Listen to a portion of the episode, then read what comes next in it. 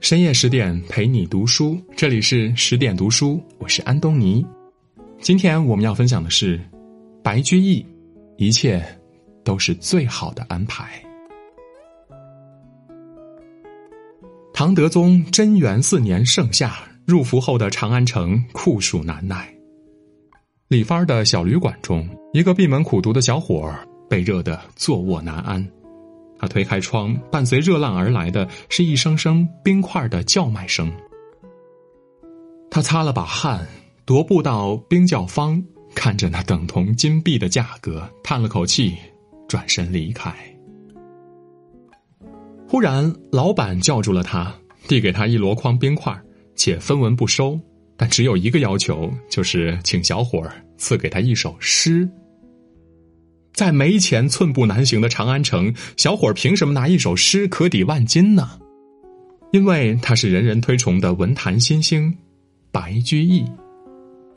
白居易字乐天，本是河南新郑一寒门子弟，16岁漫游京都，因写了几首好诗被一众文豪推上了风口浪尖。然而他的人生并没有乘风而起，而是在起起落落中历经坎坷，阅尽百态。白居易以一颗慈悲心写尽世间真相，参透悲喜后，活成了一束温暖而不耀眼的光。有句话说，失之东隅，收之桑榆。人生的道路上天意难测，得失无常，然而一旦放下我执，你会发现一切都是最好的安排。白居易出生时，安史之乱虽过去了9年，但大唐盛世已然绝尘而去，徒留一个藩镇林立的残局。他家世乏善可陈，祖父是七品县令，父亲也不过是游宦他乡的8品小官。然而城东郭的白府小院却给了白居易人生之初最美好的岁月。庭内杂植兰桂竹木，四季芬芳，风景不输。屋内窗明几净，借书满架，悠然自得。朝夕相伴的母亲温润如玉，待人亲善，在学业上视之以政，立之以学。顺遂的光阴里，白居易3岁识字，5岁赋诗，9岁谙熟声韵，温和乖巧，不谙世事。只可惜狂风骤雨还是吹开了白家小院的大门。唐德宗建中4年，父亲白季礼慌慌忙忙地赶回家中，满脸的忧愁打破了宁静的生活。这几年各路军阀拥兵自重，混战不断，就在不久前，战争的硝烟弥漫至此，白季礼不得不暂离任上，回乡携家眷避乱。如此仓促的，白居易和安逸的生活告别了。这年他10岁。短暂的团聚后，父亲命白居易前去江南避难，他像离群的孤雁，飞向了远方。古语有言，天将降大任于是人也，必先苦其心志，劳其筋骨，饿其体肤，空乏其身，行拂乱其所为。困难与挫折往往让人苦不堪言，但却是上苍加持我们成长的良苦用心。关河千里别，风雪一身行。离开父母后的白居易，仿佛一夜之间长大了。他一路走，一路看，看尽了田园寥落，看尽了骨肉分离，看尽了时间年荒，看尽了悲风煞气。思乡的惆怅，救国的宏愿，少年的热情，一起涌上心头，凝聚成一股拼搏的力量。抵达江南后，寄居叔父家的白居易远离浮华，埋头苦学。他白天写赋，彻夜读经，经常读到口舌生疮，写到手心长茧，累到长出白发。心怀理想，斗胆闯入光怪陆离的人世间，负重前行的白居易没有辜负自己。他16岁漫游长安，因一首“野火烧不尽，春风吹又生”博得大诗人顾况的青睐，一时名满京都。27岁叩响科举入仕的大门，逢考必过，慈恩塔下题名处，17人中最少年。29岁在吏部的拔萃考试中名列前茅，直接开启京官生涯。正所谓艰难困苦玉汝于成，困境中逆风成长更有力。在挫折中坚持下来的理想更坚定，用困难磨砺出的心性更顽强。最终我们发现，恰恰是为难过我们的人，阻碍过我们的事，塑造出了更好的自己。贞元18年，白居易被任命为秘书省校书郎，定居长安。很快他就认识了元稹、柳宗元、刘禹锡，他们经历相仿，志趣相投，正是深明同受日，心事一言之。然而共赏花月的日子没过多久，他们就分道扬镳。3年后，唐顺宗李诵即位，为了削藩发动了轰轰烈烈的永贞革新。刘禹锡、柳宗元作为政坛新秀备受重用，相比之下白居易略显尴尬，他官职卑微，徘徊在官场边缘，只能寄情山水，以遣寂寞之情。这一天，他与好友王志夫游山访古，行至仙游寺，听闻50年前唐玄宗和杨贵妃逃亡时也途经此地。白居易有感而发，写下《长恨歌》，道尽了痴男怨女的离别苦和求不得。在天愿作比翼鸟，在地愿为连理枝。天长地久有时尽，此恨绵绵无绝期。绵绵不绝的遗憾，何止在《长恨歌》中，也充斥在白居易的生活里。曾经的爱人被母亲拆散，曾经的朋友如今望尘莫及，曾经的理想更无处实现。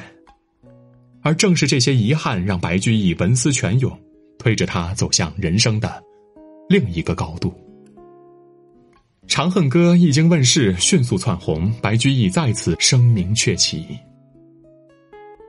俗话说，黄金无足色，白玉有微瑕。没有十全十美的人生，也没有事事如意的生活。遗憾或许是上天为我们打开的另一扇门，无需介怀，坦然接纳，终会柳暗花明又一村。政坛风起云涌，白居易似一叶扁舟于宦海沉浮。他时而外派为官，时而调任回京，但始终无法在官场上大展拳脚。既然如此，白居易就走向民间，为民发声。他见公事上宦官肆意欺负卖炭老叟，挥笔一首《卖炭翁》，激发民愤。他听闻朝廷征夫惨状，将新丰县折臂翁的故事公之于众。他为后宫女子悲哀，一句“唯向深宫望明月，东西四五百回圆”，说出了多少宫娥的心声。生命在悲喜得失的循环里演绎浮生万象。或许对白居易来说，政绩平平是种遗憾，但一首首现实主义诗篇演绎出了他与众生的万象是更崇高的意义。菜根谭有言：消却心中吝啬，眼前时有月到风来。人生不如意十之八九，放宽眼界，换一种视角看待遗憾，人生自然，风月无边。走过少年的困境，悦纳浮生的遗憾，白居易依然要面对起伏不定的命运。过去这些年，他针砭时弊，矛头直指当朝权贵，为自己树敌无数。政敌们想要拔除他这颗眼中钉，只需要一个机会。这个机会终于在元和10年到来。当时政坛一片混乱，互相倾轧，暗杀不断。这年淮西节度使吴元济叛变，他与淄青节度使李师道里应外合，暗杀了主张用兵的宰相武元衡。在朝廷上下噤若寒蝉之际，白居易却越级进谏，严惩凶手，结果可想而知，他成了众矢之的，被贬江州司马。古语有言：君子听天命。比起偶尔的困境和些许遗憾，命运的起落更能决定人生的走向。被贬后的白居易虽心情郁郁，但他顺天而行，往事不恋，更加率性的生活。长江南岸的江州风景秀美，人物风流，而奇秀甲天下的庐山又古刹云集。白居易徜徉期间读书、饮茶、赋诗，他时常借宿东林寺，白天与老和尚谈禅，闲心对定水，清静两无尘；夜深后独自在白莲池赏花，终生白芙蓉含淡300径。他的心更澄澈，待天地苍生更多情。